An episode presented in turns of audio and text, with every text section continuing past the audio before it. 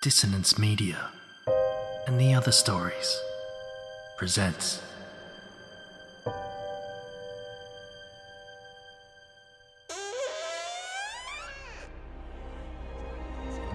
Step into the abyss of After the Gloaming, a gothic fiction podcast that delves into the depths of human emotion, unyielding love, revenge, internal struggles, and restless souls await you in nine haunting episodes where dread, fear, and rare glimpses of eerie happiness linger. Dare to listen on your favourite podcatcher? After the gloaming beckons. Search now, but beware. Innocence will be left behind.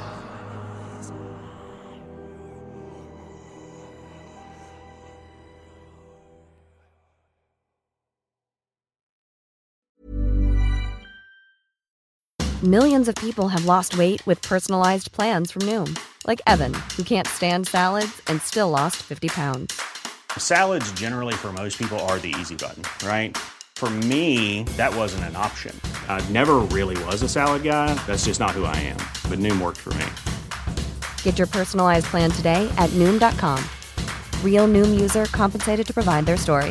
In four weeks, the typical Noom user can expect to lose one to two pounds per week. Individual results may vary. When you're ready to pop the question, the last thing you want to do is second guess the ring. At Bluenile.com, you can design a one of a kind ring with the ease and convenience of shopping online. Choose your diamond and setting. When you find the one, you'll get it delivered right to your door. Go to Bluenile.com and use promo code LISTEN to get $50 off your purchase of $500 or more. That's code LISTEN at Bluenile.com for $50 off your purchase. Bluenile.com code LISTEN. These aren't the stories your mother told you. No, these are the other stories.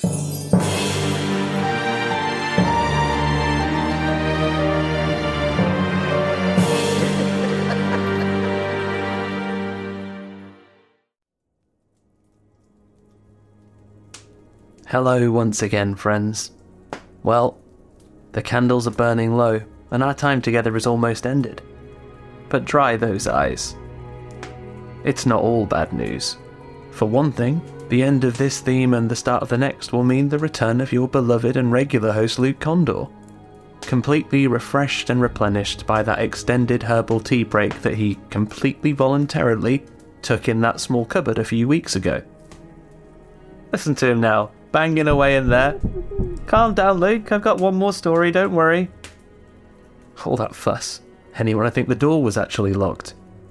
Anyhow, completely conversely to Luke's situation, it's all too frequent that a character in a far off kingdom, tragic or otherwise, finds themselves in need of a rescue. And thankfully, these places have no shortage of brave heroes willing to spring into action. And no visit to a tragic kingdom would be complete without a classic hero story, now would it? So, for now, one last time before I close this book, saving our other stories for other times, lend me your ears and join me as I read to you The Rescue.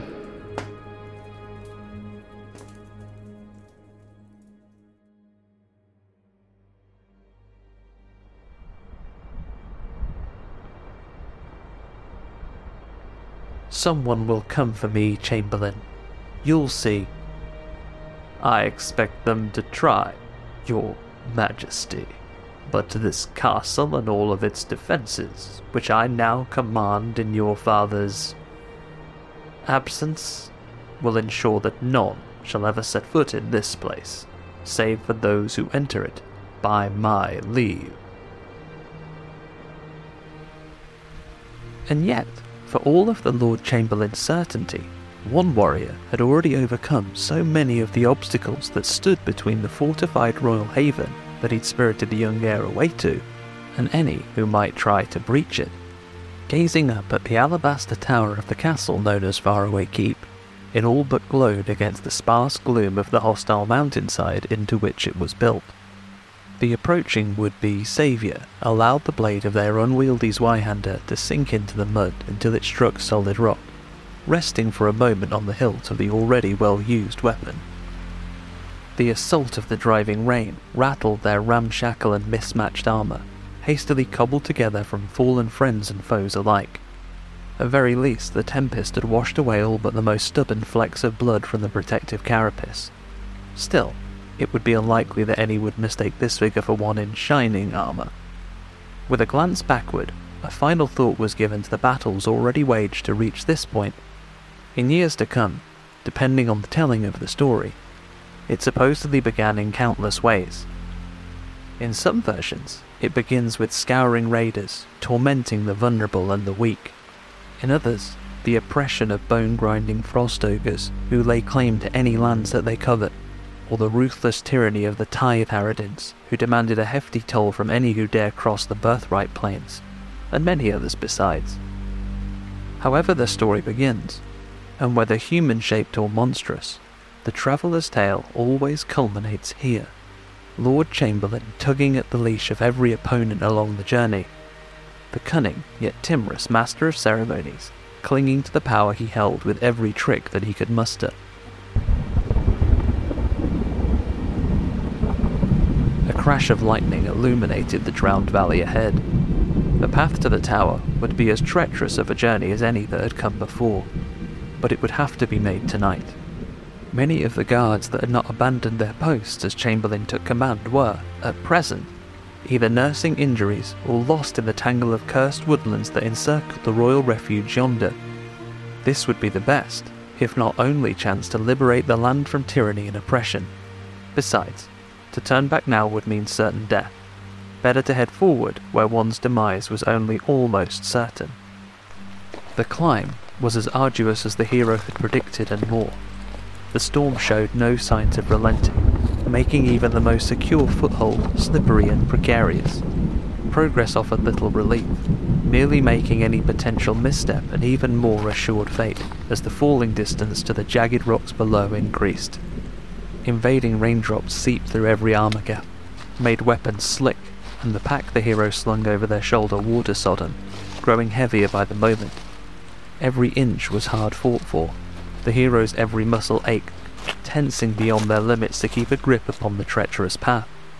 Footsteps felt like miles, moments like eon, but they would not be dissuaded, never turned from the just cause that could overcome any mere mortal fatigue. Finally, after what seemed like an eternity, one last pull saw the plateau reached, and there, nestled between sheer walls of ebon rock, stood Faraway Keep, a single candle burning like a lighthouse beacon at the very top, no doubt where Chamberlain had the royal progeny safely ensconced. He would be watching. No sooner had that thought flit into existence that the light shifted in the window. Some clandestine signal, no doubt. Drawing a weapon, the sole survivor for the quest for the keep began casting keen eyes hither and thither across the mire between their position and the heavy doors ahead. The traveller prepared themselves to face whatever guards or wardens might still remain within. At first, there was nothing. No cries of battle, no clatter of shields or the creak of bowstrings drawing taut. Suddenly, to the left, a shifting in a pile of sediment. On the right, a shadow passing through the remnants of a broken cart. From behind, in a blind spot, dashing footprints only just audible above the rainfall. Racing closer. Swords clashed as the hero deflected a precisely targeted blow at the last moment, both warriors gritting their teeth as their blades met. Of course. Chamberlain was many things, but a fool was not among them. This was not the time for guards, but for assassins. Others would be racing in to attack as one, they moved fast and would strike quickly, but such fighters seldom encumbered themselves with armor. Decisive and deadly hits would be the warrior's best defense. As the next assault came, the hero feigned a moment's weakness, the slightest slackening of the arm that permitted the attacker to feel their blade edge just a little closer to biting into the flesh of its target. The slightest hint of a smile betrayed the overconfidence that this had borne in the assailant. Suddenly, pushing back with an explosive effort, the hero sent the assassins staggering backward, weapon fumbling from their grip as they went. In a swift motion, the hero unsheathed a short sword with their offhand and slashed the assassin across the belly.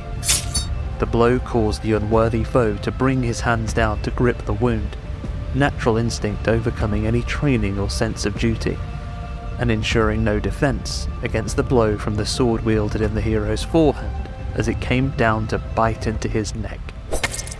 Releasing the hilt of the embedded sword, the hero allowed it to fall to the floor, leaving it to drink the last moments of lifeblood from their gurgling foe as he crumpled.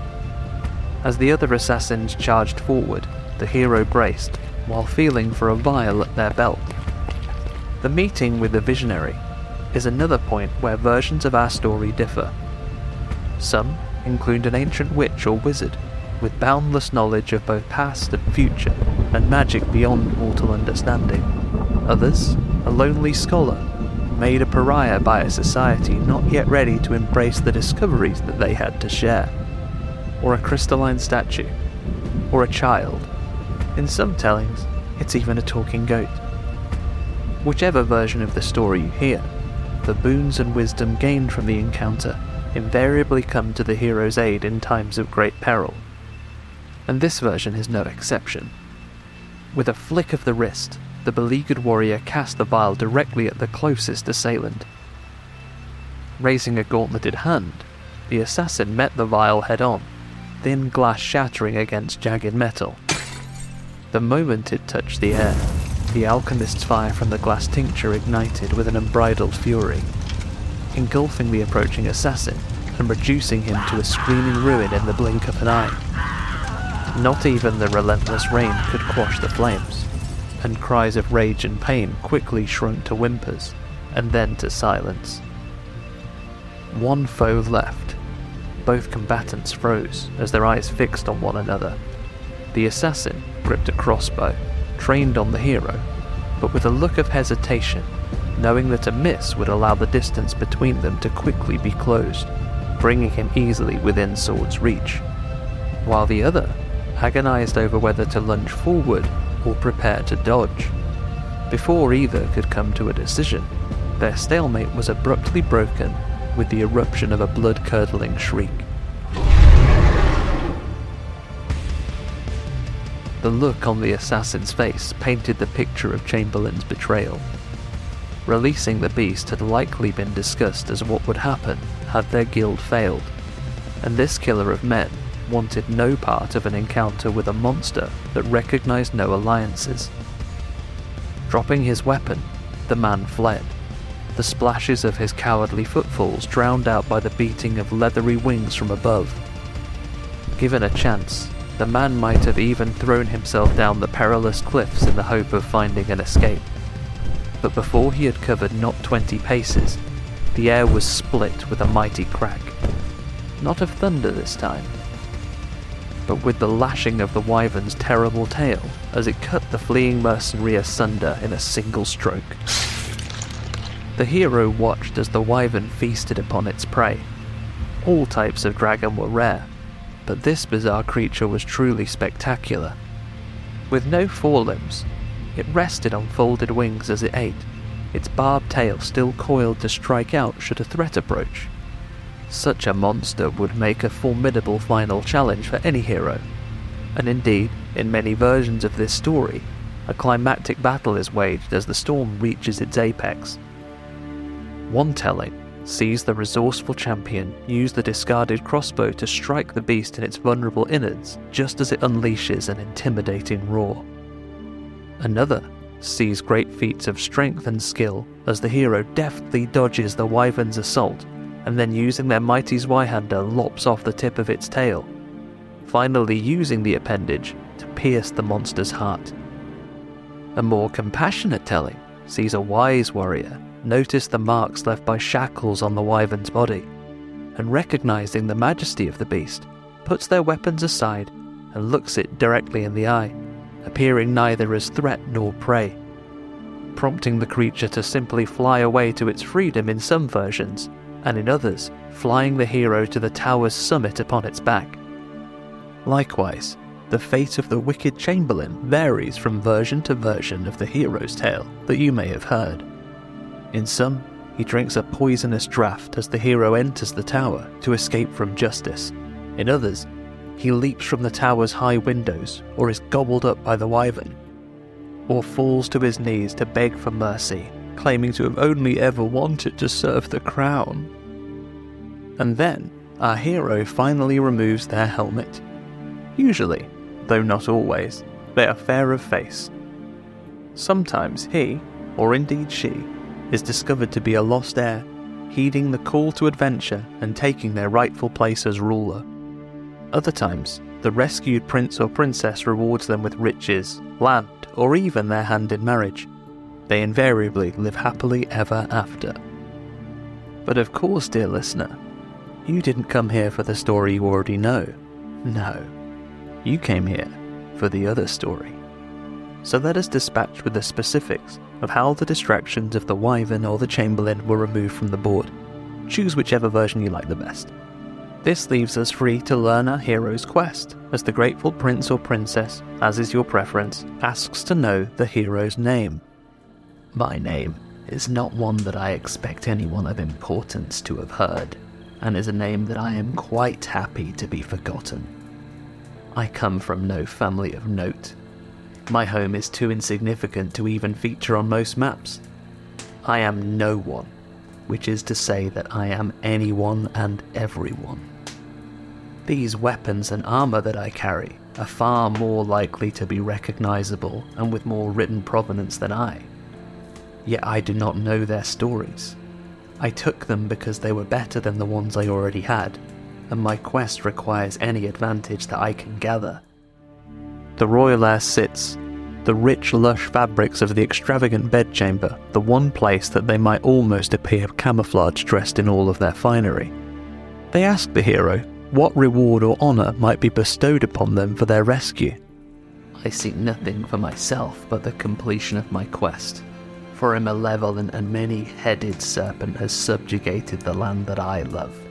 Where there was once a land where leaders won respect through great feats of ability or bold ideals, now there is only a forsaken kingdom, where the vile creature feasts in comfort during times of famine the beast is surrounded by those it has corrupted with treasure and gifts of status and power to revere and protect it as it continues to leech from the land and its people. But the monster had grown too bold and pushed all of the no ones too far. Finally, the malignancy that had remained hidden beneath a veil of inevitability had its full ugliness revealed to the world, and as enough reverence turned to resentment, the tides began to turn. There were great battles where the king had fallen, and where countless princes, dukes, and viscounts alike were captured and humbled by the people that they had long seen as lesser. The creature began to grow weaker and increasingly desperate as defiant people cried, Viva la Terre, with each of the serpent's heads they cut off. The tower falls silent now, and the traveller makes their move their name to be forgotten or fictionalized as hero or villain, depending on the teller of the story in ages yet to come. Solemnly, they raise their blade to strike off what they may only hope is the serpent's final head.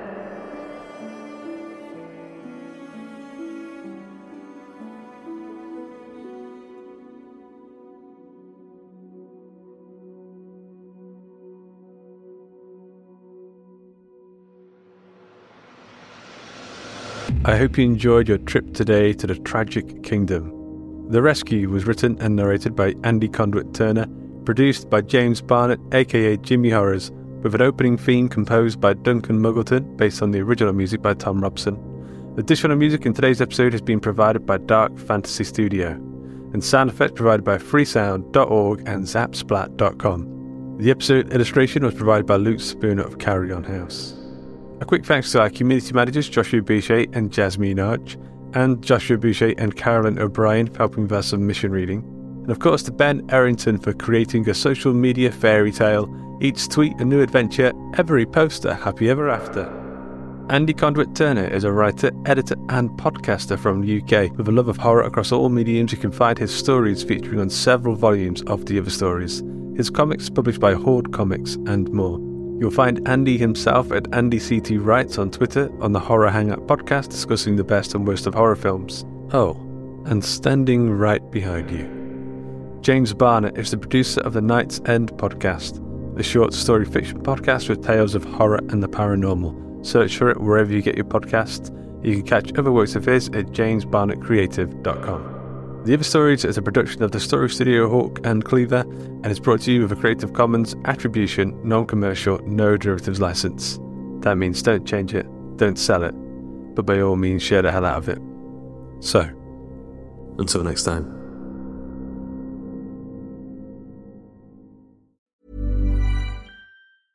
Small details are big surfaces. Tight corners are odd shapes. Flat, rounded, textured, or tall. Whatever your next project, there's a spray paint pattern that's just right. Because Rust-Oleum Custom Spray 5 in 1 gives you control with five different spray patterns. So you can tackle nooks, crannies, edges, and curves without worrying about drips, runs, uneven coverage, or anything else. Custom Spray 5 in 1. Only from Rust Imagine the softest sheets you've ever felt. Now imagine them getting even softer over time. That's what you'll feel with Bowl and Branch's organic cotton sheets. In a recent customer survey, 96% replied that Bowl and Branch sheets get softer with every wash. Start getting your best night's sleep in these sheets that get softer and softer for years to come. Try their sheets with a 30-night guarantee. Plus, get 15% off your first order at bowlandbranch.com. Code BUTTERY. Exclusions apply. See site for details. Planning for your next trip?